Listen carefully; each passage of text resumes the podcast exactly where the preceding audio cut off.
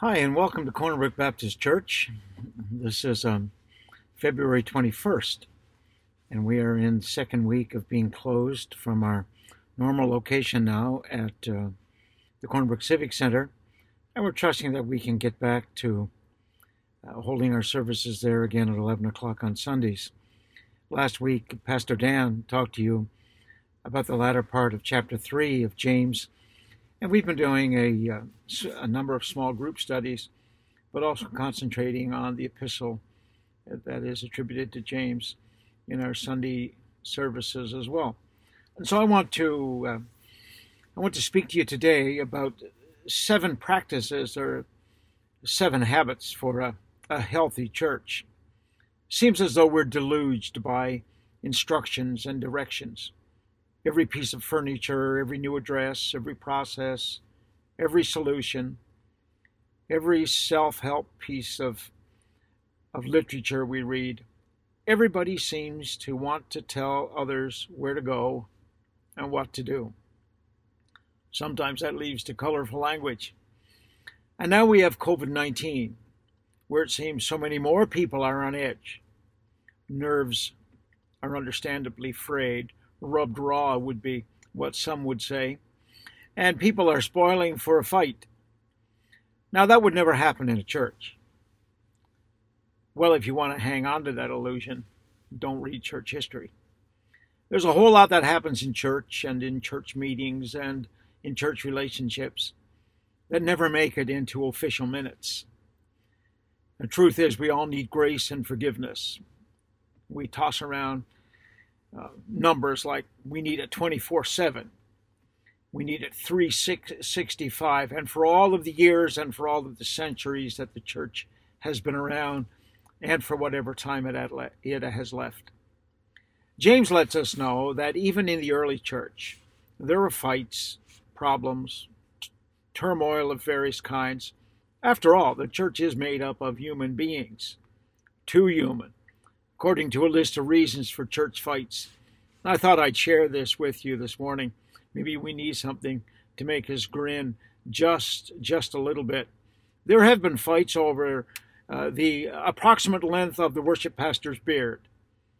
Uh, and someone says there's a verse in scripture that says it's to be no more than 1.5 inches longer than the pastor's beard. Sorry, but I don't have have one. There have been fights over whether or not to build a children's play, playground at the church grounds or to use it for land for a cemetery. Sorry, but I'm dying to know the resolution of this one. There's been a fight over which picture of Jesus to use in the foyer. I'd like to know who took the pictures. There's been a, there's been a petition to have all church staff clean shaven, and uh, if that were so, we'd have some obvious problems right from the start. There has been uh, a dispute over whether a worship leader should have his shoes on or his shoes off during during during the service. There's also been a, a big church argument over the, the discovery that the church budget was off by 10 cents. Finally, someone gave a dime and settled the issue. And I have to admit that this issue is 10 times more important than the church's missing a penny. I really appreciate the person who put these church fight histories together. There was a dispute in the church at one point in time over the Lord's Supper being cran grape juice rather than just straight grape grape juice. Of course, it should be grape juice. Someone says is right there in the book of Hezekiah. There have been church business meetings about whether the church should purchase a weed eater or not. Sorry, it took two business meetings to resolve it and the fight was really wacky. Two church two churches reported fights over the types of coffee they would serve. In one of the churches, according to what I've read, they moved from Folgers to a stronger Star- Starbucks brand, and in the other church, they simply moved to a stronger blend. Now, members left the church in the latter example. Perhaps they started a new church. I would think they would have called it the right blend fellowship. There was an argument as well, and you can understand this one big issue whether the church should allow deviled eggs at a church meal. But someone says you can do that only if it's balanced with angel food cake for dessert. And then there's been a disagreement over using the term potluck instead of pot blessing. I understand that concept of luck contradicts the theology of a sovereign God. This issue is very serious, but good luck trying to solve it. Well, James asks this question, chapter 4, verse 1. What causes fights and quarrels among you?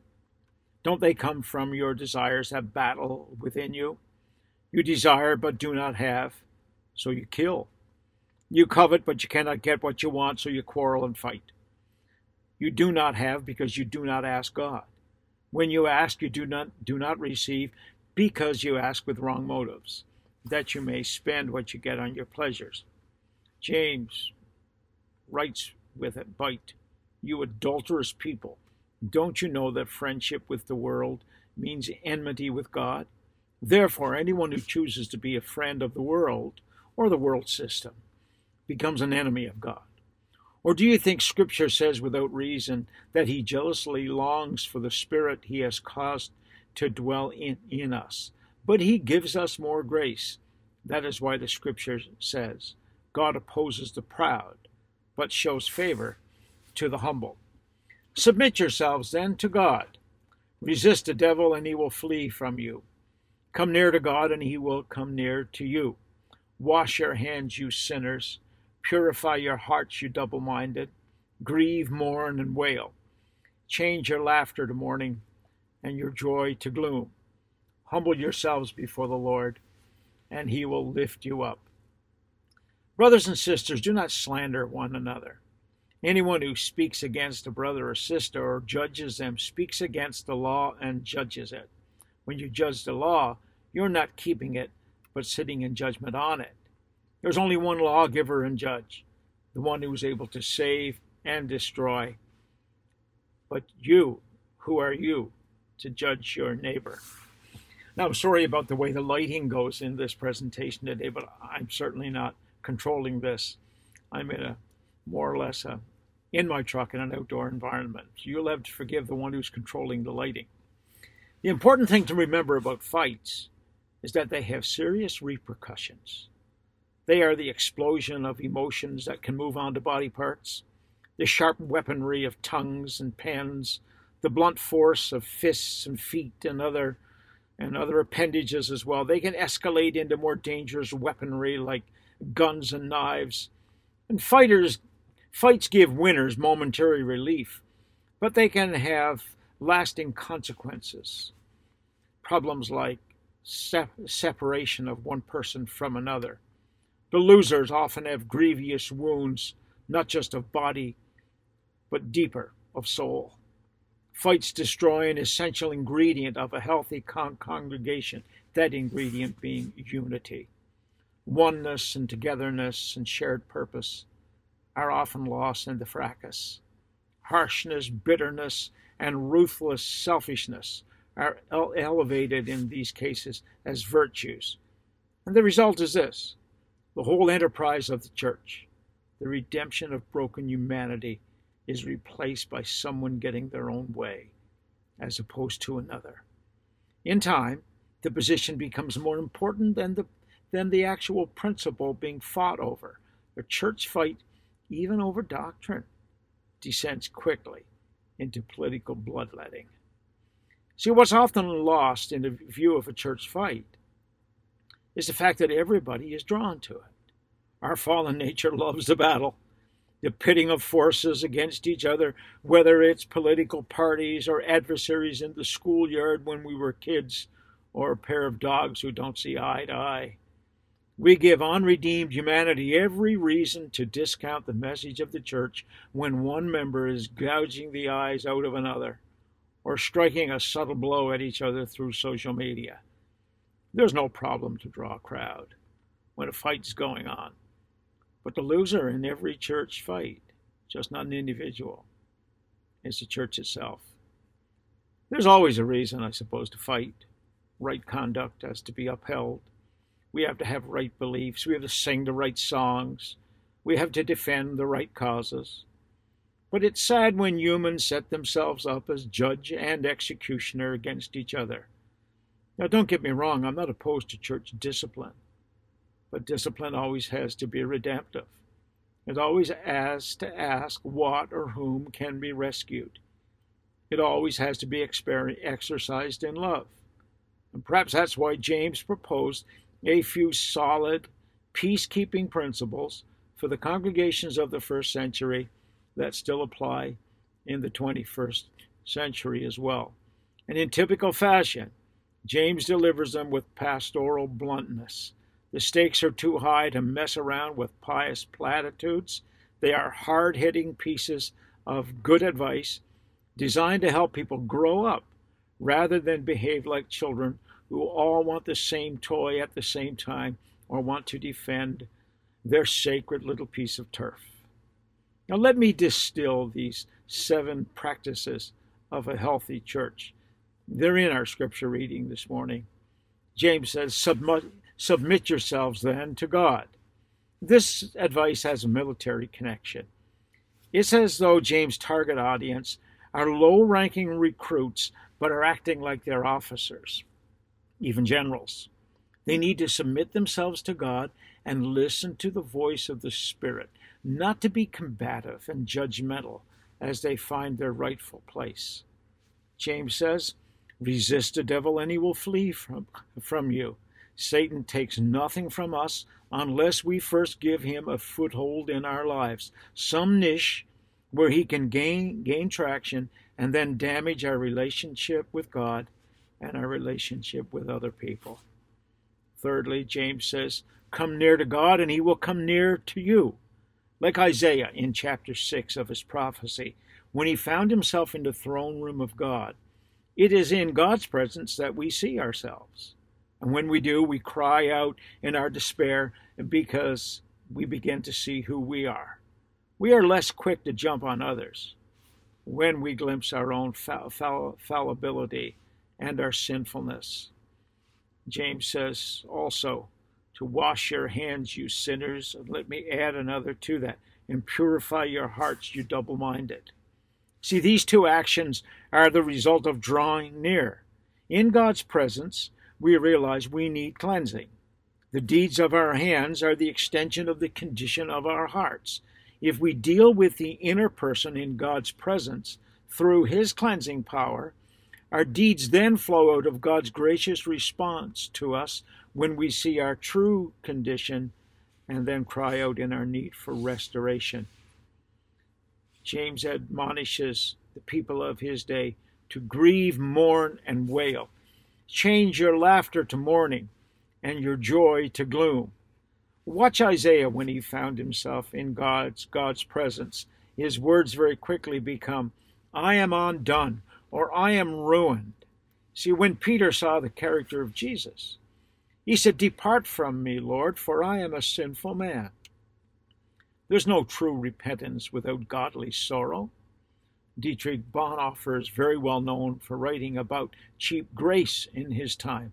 And we are the victims today of superficial repentance, Christianity without a cross, sin without remorse.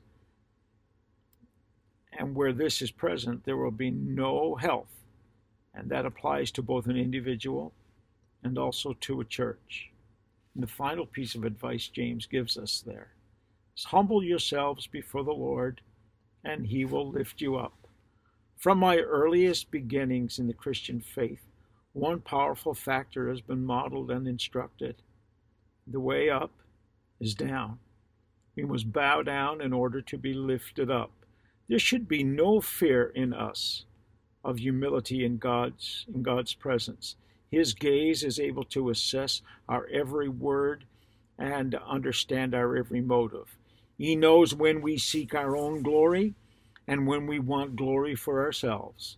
He knows whether we live for the praise of other humans or want His will to be done on earth as it is in heaven. I could never trust a person who would humiliate me to enlarge themselves, to enlarge their own, their own place but I certainly trust a Savior who suffered my shame, who endured my judgment, and took my place on the cross so that I could be a child of God. So if there's one friendship that I must nourish above all others, it is friendship with God, or as the hymn writer said, friendship with Jesus. If I injure or maim one of his children, then I've become like Lot, who preferred himself above his uncle Abraham and inched his way towards Sodom.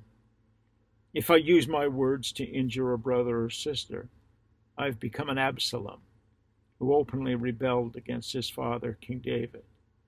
If I fail to show you grace and mercy, and if I fail to do all to open your way to God, then essentially I've become a Cain who rose up and killed his brother.